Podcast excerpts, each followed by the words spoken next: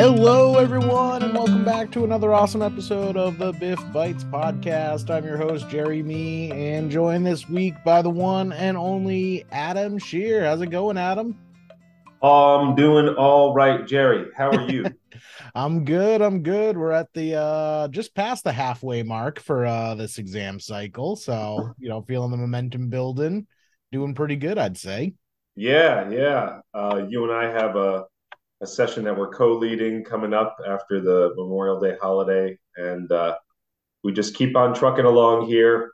But yeah, it's getting more real for those students out there. So uh, I know you and I discussed before we went live, but at the end of this episode, uh, we planned a little discussion just about some good exam stuff that the yes. students be studying. Yep. So stay tuned towards the end. We're gonna get towards uh, you know, how everything we talk about on this episode relates back to the exam itself. But uh, you know, up front, we just kind of wanted to have a conversation about just, you know, the housing market and, you know, what it's like shopping for a house in, uh, you know, this crazy time that we're in. Yeah, absolutely. And um, I'm to be a substitute uh, pod podcast host for a moment, and uh, we're going to put Jerry in the hot seat because uh, I'm not sure if Jerry had shared this before on the pod, but he is in the process with his girlfriend of, of looking to purchase a home, and uh, we thought it'd make for an interesting episode because we know a lot of the clients that you'll be working with out there uh, will likely be in the same place in this crazy housing market. So we thought it'd be interesting to just get Jerry's experiences, insights, and just kind of where he and his girlfriend are at right now with with all the ups and downs and crazy numbers that seem to be coming in month to month. Um, yeah, yeah. It, it is really interesting kind of looking at the home buying purchase uh, process from a CFP point of view, but also being from the buyer's point of view. Yeah. Because it, it is funny putting it into real world practice. And, you know, I've definitely picked up on a couple things that we'll talk about where I almost feel we might want to even add it into the curriculum that I think the CFP board themselves might even be behind the ball a bit when it comes to how they teach this sort of thing in, in the curriculum itself. Oh yeah.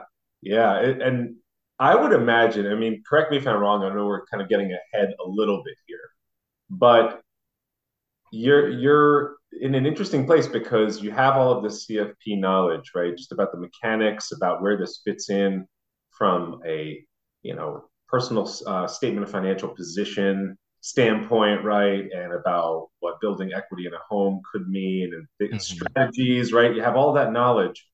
But what I'm curious about is just how, what types of surprising feelings have come up just from like that behavioral place? have you been having any, like, anything that surprised you come up in you where you're like, whoa, whoa, hold on? yeah so i mean this is definitely where me and my girlfriend differ on a few things is uh i feel i'm kind of the one i'm a very conservative by nature so i end up having to you know kind of reel her back into down to earth a little bit where it's like you know hey maybe we can't have a home with you know two bathrooms we need to focus on a one bathroom as a as a starter home or sure. um you know maybe we need to go with something that may be a little outdated and, and do some updates because um you know especially the region that we live in in the in the northeast um there's a lot of competition for homes. Uh there is a home shortage like no other and that definitely drives prices up to some pretty astronomical figures. Uh so it's it's kind of tough you know being the bad guy sometimes saying hey you know this two bedroom two bath is not worth eight hundred thousand dollars. We uh probably should not be looking at this.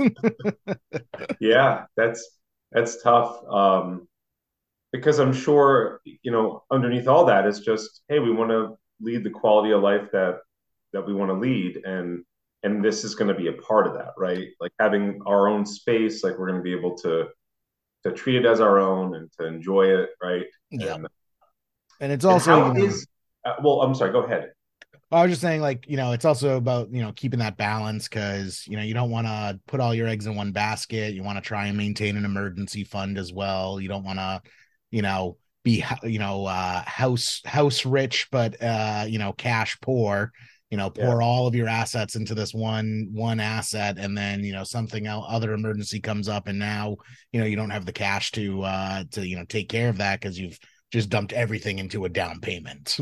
yeah, of course. Well, why don't we we step back just to kind of uh, some basics. So, when did you and your girlfriend make the the choice as a couple to start looking? Yeah, I would say we're definitely kind of ahead of the game than most because we've already been looking, you know, looking at houses, at listings and things like that for about five months now. Okay. And we're not even planning on buying until October. That was actually one surprise we have is we went and we got like pre-approved for a home loan and then we realized like it's only good for 90 days. And oh, so yeah. we're like we're like way ahead of the game in that. So we're like okay that that was something we learned about that you know we shouldn't even be you know filling out this paperwork just yet if we're not ready to to buy for you know five sure. six months. Yeah. And without getting into specifics i'm gonna i'm gonna pull in a little more behavioral stuff.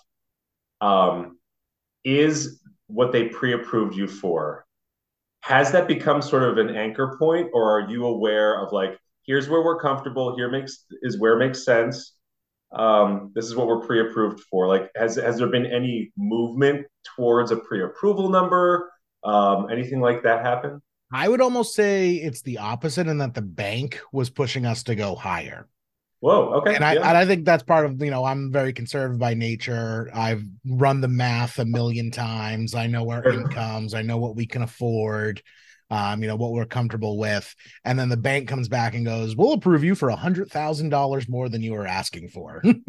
and I'm like, okay, well, thanks. That's good to know that, you know, we have that available. But yeah, I was kind of surprised because I was worried they were going to come in, you know, especially with, you know, we'll talk about the rates environment and and everything the banks you know especially the banking crisis that just happened. I yeah. was afraid that they were going to way under undershoot what we were looking for but no they came back and they're like nope here's here's way more than you were asking for. Yeah that's amazing how that works.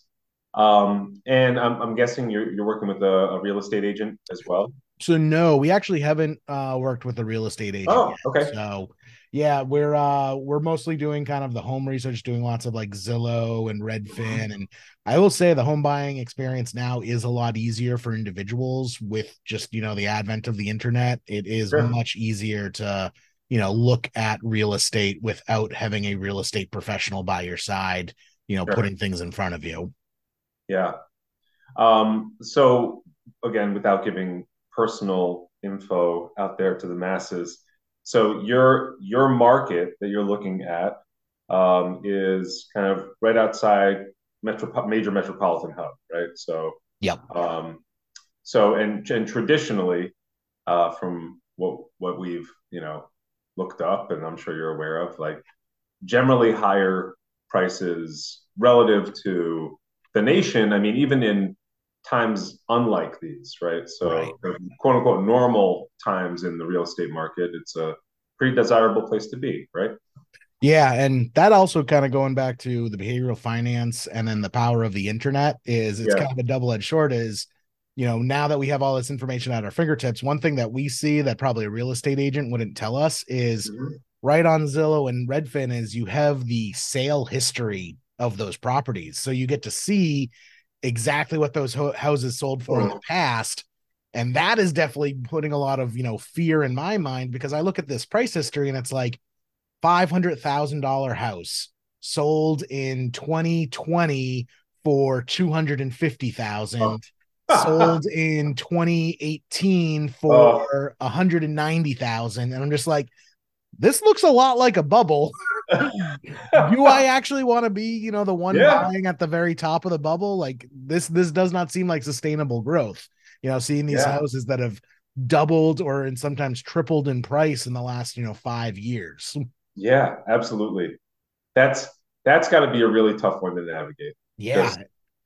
Being able to see not too long ago, had we been in this place, we could have got this for 50% of the price. Yeah, and, and, you know we haven't even talked about interest rates yet. How yeah. Know, our our total mortgage payment when we talk about kind of the math of calculating that out, you know, we're looking at a hundred thousand dollars more in interest than if we had just bought the same exact property a year ago for the same price, just because you know interest rates have gone from three percent to six or seven percent now. Yeah, yeah, that's uh, it's incredible how quickly that that went up. Um, but getting you know getting kind of into uh, you know, how has the interest rate piece? How has that, if at all, uh, affected your timeline? Have you have you added more time, just kind of where the rates are now, and just want to kind of kind of see things settle, or are you still holding true, like just being measured about it, keeping your eyes open? Like, how are you managing that? Has that influenced your decision making at all, just with with how high things are? Yeah, so like thirty year, right? Thirty years, seven percent ish right now. Yeah, we got quoted at like six point five, but I'm okay. sure it's going to be higher when we're actually time, you know, to buy. Just yeah, yeah. interest rates yep. are still going up. Mm-hmm. Um, we've been pretty much holding steady because we kind of have the emergency escape route uh, that we keep telling ourselves of well we can all, always refinance later sure um i don't know if that's you know actually a realistic you know expectation i don't know if we'll ever go back down to two or three percent mortgages but who knows so yeah i mean we we try not to think about it too much but we just keep telling ourselves like you know this is our first home it's not our mm-hmm. forever home um, yeah. We we don't we really even though we're getting a 30 year mortgage, we don't expect to be finishing out this 30 year mortgage by any means. Sure, got it. And you brought up a really good point just about the, the higher home prices. I would imagine would make it all the more difficult for a lot of families and couples and individuals to get to that 20% down payment mark, right? Where you mm need mm-hmm. to land your down payment to avoid having to pay uh, that extra PMI fee per month. Um, I'm sure that's something you have to navigate too, is right? Uh, well, we're going to possibly have to accept a lower down payment just so that we keep our other financial world intact. So, like you said, we're not overextended in, in the house, right? Yeah. So, I mean, we've basically you know, it's a foregone conclusion that we're not going to be able to put 20% down. Sure. I don't think any first time home purchaser, unless they're getting a, you know, a gift from relatives uh, or, you know, are independently wealthy or something like that, they're just not putting 20% down. Anyone is. Yeah. Uh, 20% down is basically for people looking at their second or third home and, you know, sure. have a chunk of change from selling their previous resident. Yeah. Uh, residence.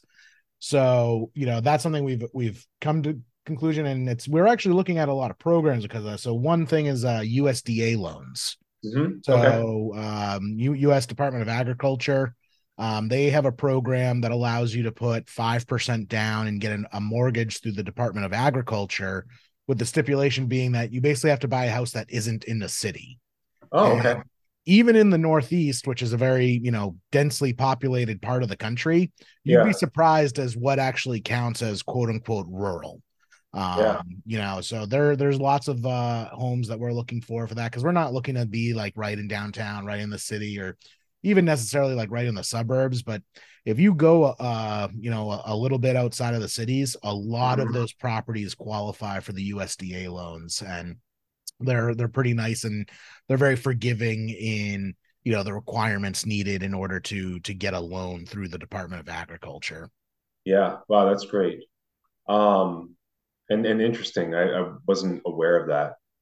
Yeah, uh, that was that was a surprise I for me as well when we started looking into this whole process and looking into because I think uh, you know PMI insurance is is like the biggest scam in the world. You know, oh, you, yeah, you, you pay the insurance and then the bank collects if you default. So, you know, it's I my goal was to try and avoid uh, uh PMI insurance completely, but I don't know if it's going to be a possibility. But it did lead me down a rabbit hole of looking at all of these alternatives and different programs that are available. Yeah, it's it's the the hidden costs that don't get thrown into some of those projections. I know on most of those websites you go to, a Zillow, for instance, right? They're going to do the the napkin math, the very basic napkin math without all costs included. Yeah. And one of the things that's never included is PMI costs in that. And um, yeah, that could be that could be a sizable chunk. I mean, you can certainly do other things with that money. Yeah. uh, that are are way better uh, for yourselves or even just as like a, a fund that you you know money you could use to spend. But uh, that's interesting about the Department of Culture, uh, Agriculture, and um, I'd like to learn more about how how that works. That's that's interesting because I know um, even here in Connecticut, you you go outside of, I mean, even one town removed from Hartford, mm-hmm. and you have plenty of homes that are on big lots of land with with clearly some farm fields there. So yeah. Yeah, bas- basically it's like is is the home on sewer or is it septic? If it's septic, it almost is guaranteed to qualify for yeah. USDA loans. And even if it is on sewer, there's still lots of other things. You know, you have to be basically X amount of miles outside of a major city. Yeah. Um, you know, things like that. It doesn't really matter about the size of the land. It, you could even have a next door neighbor that's a stone throw away and it would still get classified as as rural as long as you know it, it meets the other requirements. Yeah. Well, so with with October, kind of like the where you're targeting, um, what are you doing in between? I mean, you still actively checking to to see what's out there. I mean, have you have you selected specific towns just based on what you and, and your girlfriend are looking for? Yeah, pretty much. So I'm definitely the flexible one, you know, because the nature of our our work, you know, it's oh yeah, very remote. I I can basically, you know, I'm like, hey, you want to go live in middle of Wyoming and get a get a mansion for a hundred thousand dollars, and that unfortunately doesn't fly. um, but my girlfriend uh, works in a hospital, so we're okay. basically anchored to hospitals. We basically looked at okay, where are the hospitals in the region? Sure. And those are the areas that we can we can look at as far as where we can live because she has to commute to work every day. Also, both of our families, you know, are in the area. You know, yeah. right, right, now we literally live down the street from her parents. So well, that's good. Um, you know, I want to stay close to family as well. So, you know, we've kind of identified five or six towns that that we would be willing to move to that are, you know, mm-hmm. within our price range.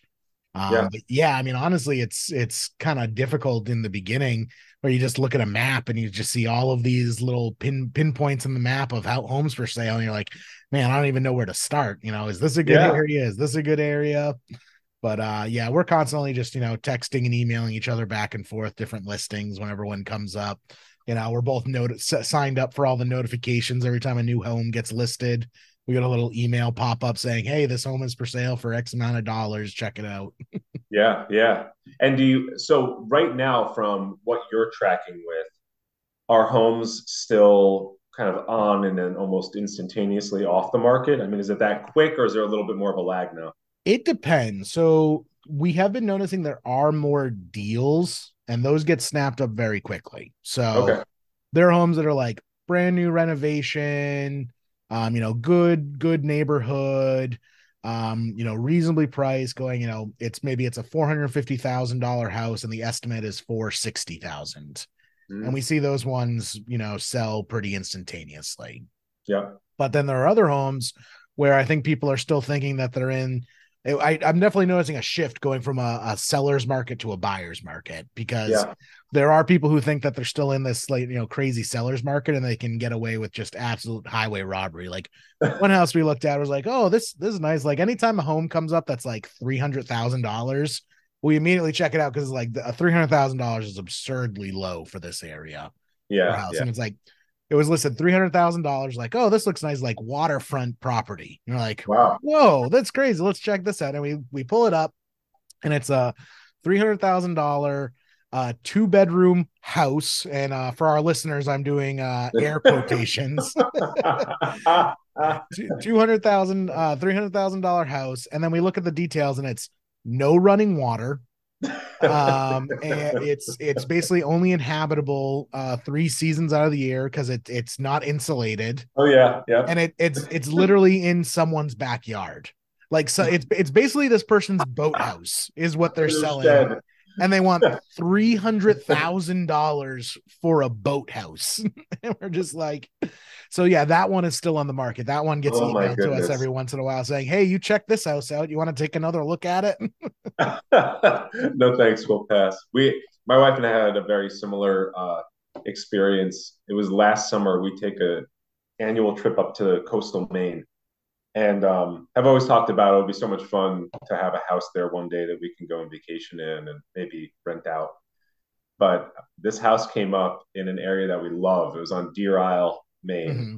Uh, and we knew the exact location because we pass it all the time when we're going to various places there. And we got in touch with the broker and talked to them a little bit. And uh, they're like, "Oh, this would be great for you." And if you're, you're DIYers, and that's like a, a warning flag. That is a huge red flag. you're a DIYer. um, but it turned out we we sent a picture along to our friend who is kind of like a master craftsman. He like designed yeah. and built his own home, right? Uh-huh.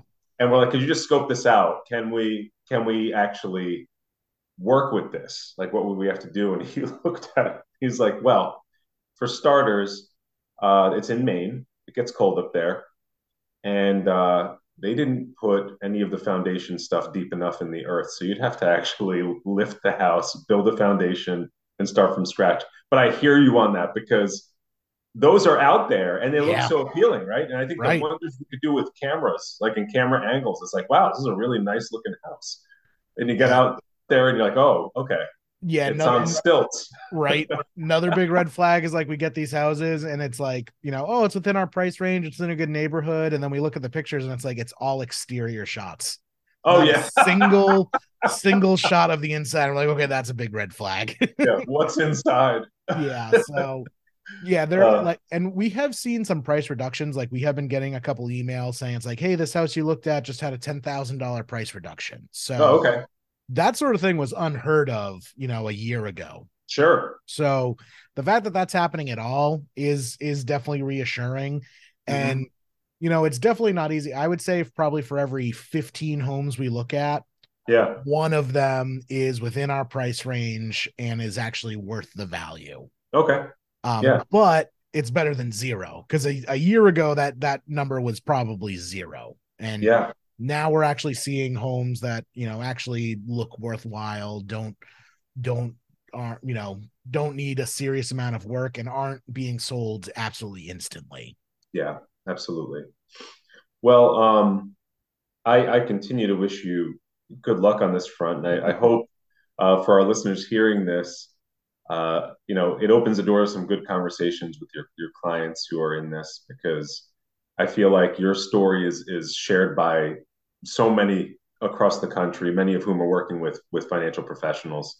Um, what we want, I was hoping we could do, um, is pivot kind of into, you know, we looked at Jerry the the home buyer, right? Yep. Let's let's pivot back into Jerry CFP instructor and um, and open up a discussion just on how this translates to what the students are going to be potentially seeing on their exam, right? Um, yeah. So one one kind of transitional point I want to make before we move into oh yeah, go is, for it. Uh, one thing I think that probably the curriculum and the CFP board could could do with updating, yeah, is uh PITI. So we we drive PITI home a lot. Um, yeah. So we got principal, interest, tax, and insurance. Yep. You know, those are the four costs of owning a home. Yep. And I think in this day and age, maybe it's just the region we're looking in. Um, you know, maybe other parts of the country are different, but I feel that PITI should be updated to PITI H, which is principal insurance, tax, uh, interest, and homeowners association. Oh yeah. Yeah. I would say probably at least 75% of houses that we look at have some type of homeowners uh, association fee associated with it. Yeah. And the fees are absurd. It's like yeah. $700 a month homeowners association. Get out of here. 500 like the lowest the lowest homeowners association that we saw was $300 a month. That's on, insane. On average, I would say homeowner association fees are about $500. And this isn't even like condos. Like I would understand it for like condos and things yeah, like of that. Course. But, yeah. but this is like like actual homes. That's and, wild. And we look at it, it's like, so what is the homeowners association fee actually covering? And it's things like trash removal, snow removal, uh, you know, general upkeep of public spaces.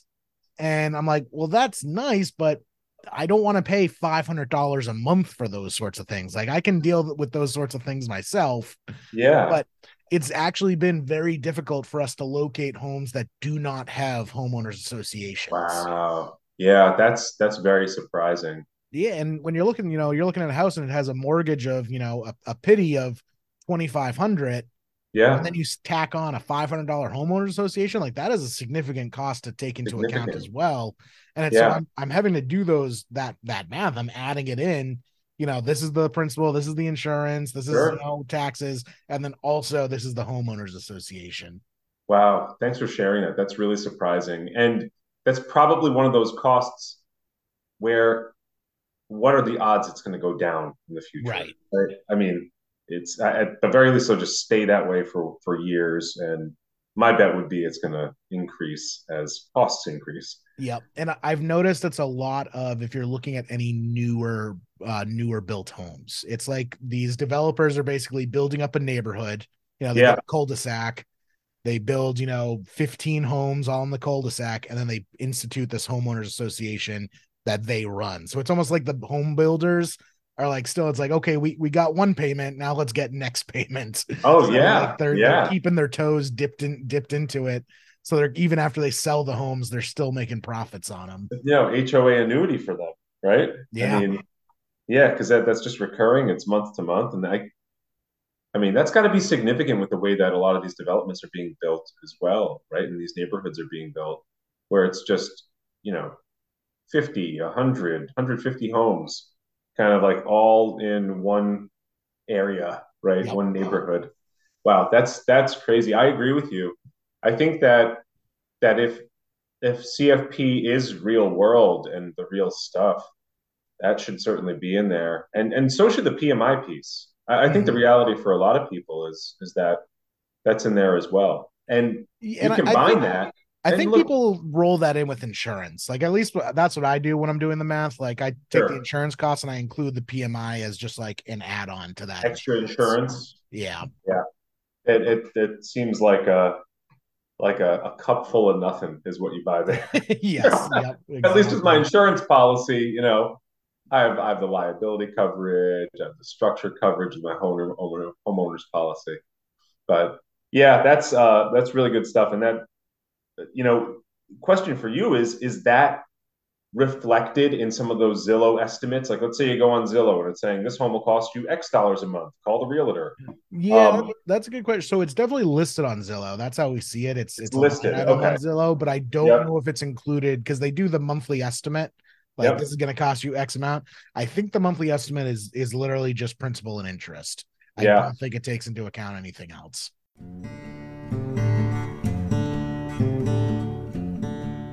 And well, moving, you know, moving away. So that's one angle we got, right? The other one is is is totally in your wheelhouse, Jerry. Just with uh, some of the calculation and calculator stuff, right? Yeah, I feel it's probably one of the more difficult things that you will use the calculator for on the Mhm. exam. I feel it's something, at least from my personal experience working with students, tutoring in the in the review program. It's always the one that people get tied, uh, you know, tied up in, and I think it's just Yeah. because it uses a lot of uh, keystrokes that you don't use anywhere else Mhm. uh, namely the the amortization key. So um, it's something that you only use uh, for mortgage calculations. I guess you would Mhm. also use it for you know any other type of like car loans or something like that. But as far as the CFP board te- tests it on, it's pretty much only for for mortgage calculations. Um, but once you kind of get a hang of it, uh, it's it's very powerful. You know, yeah. it- it's Oh, very yeah. useful being able to sit there and, and do that math and i and i find myself doing it constantly while i'm looking at, at houses and i kind of have to be the bearer of bad news you know with my girlfriend's like oh what about this house and i you know take out the hp 12c and say uh this isn't gonna work We need that for that. That might be some new Biff swag, like kind of like the the House Hunters um, financial calculator holster, right? yeah So it's just it's just like it's like one of those old BlackBerry like belt things. so Yep. you can just take out the calculator and boop, boop, boop, get that thing in there, and, and yeah, there you go. Yeah. And there's uh yeah I, I I definitely did that when I bought my car. I think we talked about it on the podcast. Yeah, yeah. I brought my Uh-huh. 12C to the dealership and I was running the math on the 12C.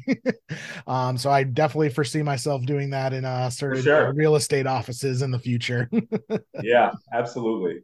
Um, and I think one of the interesting things to note there is so with your your personal residence, I was actually just talking this through in our tax planning class last night. Um, if you have a personal use home, so it's just your residence, Mhm. there's a couple cool things that happen on the tax side. Um, number one is that the interest that you pay uh, on that loan, assuming that the loan is $750,000 or less Yep. is something that would go on your Schedule A when you file, and that could potentially be itemized, uh, considered an itemized deduction if you itemize. So if your itemized deductions in total are higher than the standard deduction, your your home interest flows through to there. Um, another interesting piece is with amortization schedules, right? So, you know, I could see the visual now, but on the front end of those loans, you're paying pretty much all interest. Yeah. Oh yeah. and you can see that very easily if you were to practice with your calculator. All right, what do years one through 10 look like? You know, what's the ratio of interest paid versus principal paid? And a lot of people are surprised when they get a third of the way through their 30 year mortgage and you're like, I've only paid that much in principal. Right. And, uh, it's depressing. it's very depressing. um, and that's one of those things with, with refinancing to the same uh, length of time, right? Like if I go from a 30 year to a 30 year, well, then I'm in a place where I'm paying all that interest once again, and I have to go through the whole schedule.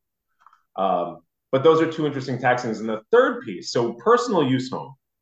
Um, there's this really cool rule. It's called the Augusta Rule. It was named after the, the golf course, the, the famous golf course. Uh-huh. And what would happen is that people around Augusta, because of all the all of the folks that would come to watch the, the golf tournament, they'd rent out their homes and they were all getting this rental income. So there's there's this thing called the Augusta rule. It's not in the tax code. This is what people refer to it as. Colloquially. colloquially. yeah, yeah, exactly.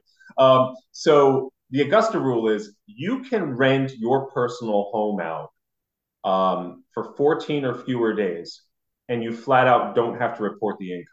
Yeah. So if I'm on my summer vacation to Maine and I want to rent my house out to someone who wants to stay and vacation in West Hartford, Connecticut. I mean, uh, God bless you. But uh, that that that income that that my wife and I get doesn't have to be reported. Period. Um, so anyway, short little tax diversion for some of the stuff over in the tax world that ties to the house stuff. Yeah, definitely, definitely important, highly testable.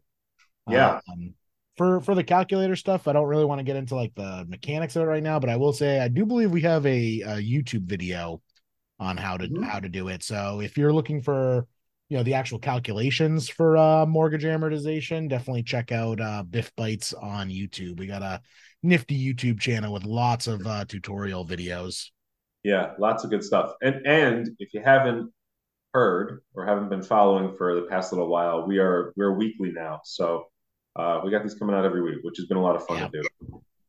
Um, the the other piece with just home stuff, right, is your house is is a pretty significant financial asset. I think for many people, it's like it's yeah. going to be the, the, largest thing that's going to be on your balance sheet, right? On your uh, your yeah. net worth net worth statement. I I feel uh, home ownership is probably one of the one factors that touches on all six core uh, CFP yeah. curriculum pieces because it's certainly an investment. You know, it's probably the biggest investment that you have.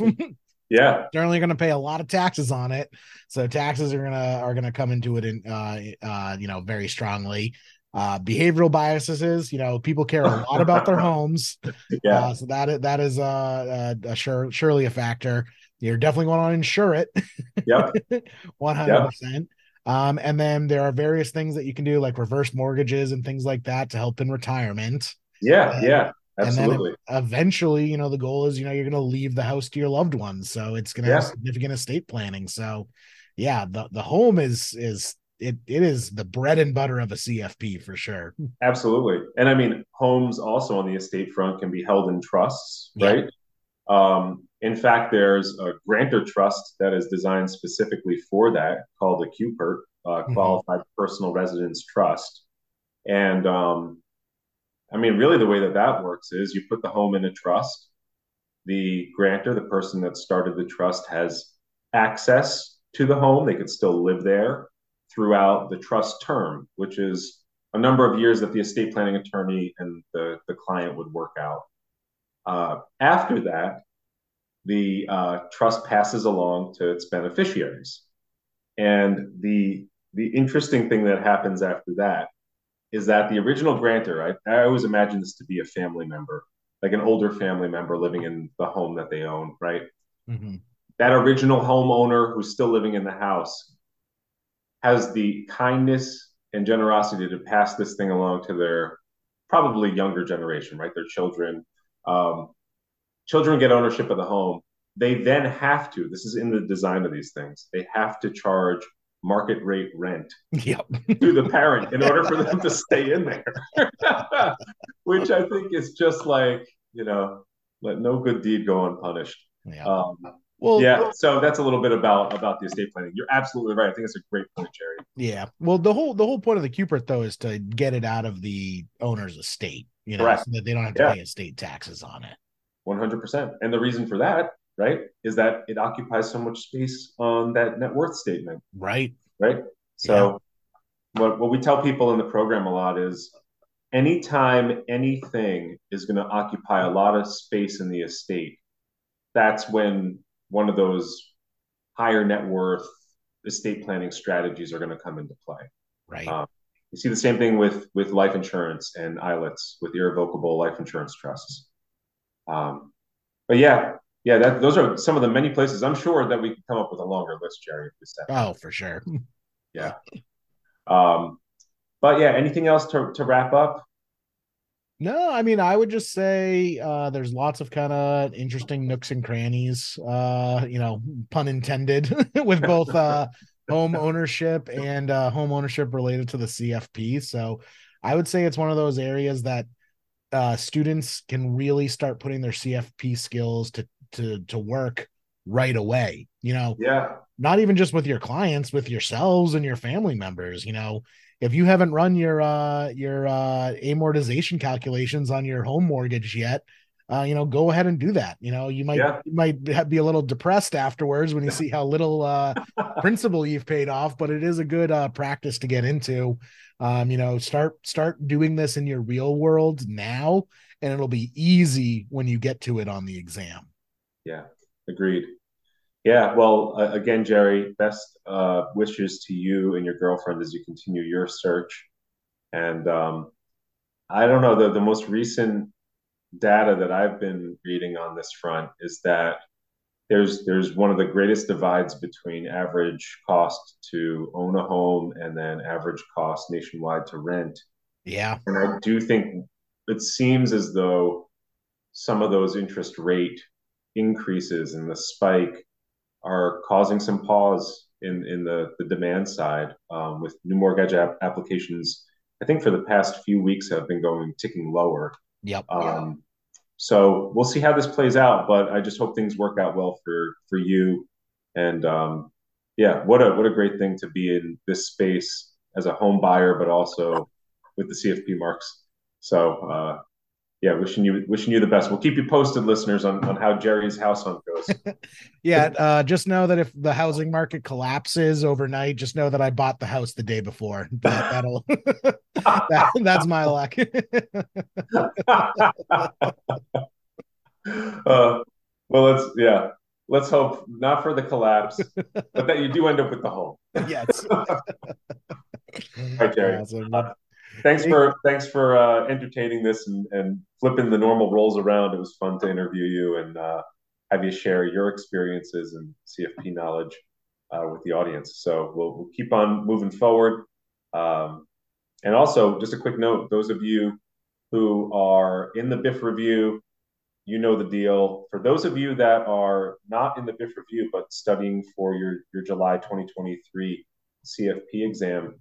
Um, know that one of the things that our team does is we open up some a la carte uh, tools that you can purchase to support your studies. We have a great uh, financial calculator Q Bank. We have a mock exam that we can sell as a one-off, and um, we also have a uh, formula sheet mini course that really guides you through what each of those formulas are that you have on your provided sheet, how to use them, how to do the calculations, how to interpret the solutions. So a lot of good stuff that'll be available to you. I, I, believe it's around week four in the cycle we open that up. So if you're interested, reach out to me and the team. We'd be happy to talk to you some more. Awesome. Sounds great. And uh, we'll see you all next week. That's good. Thanks a lot, Jerry. Yeah, thank you, Adam.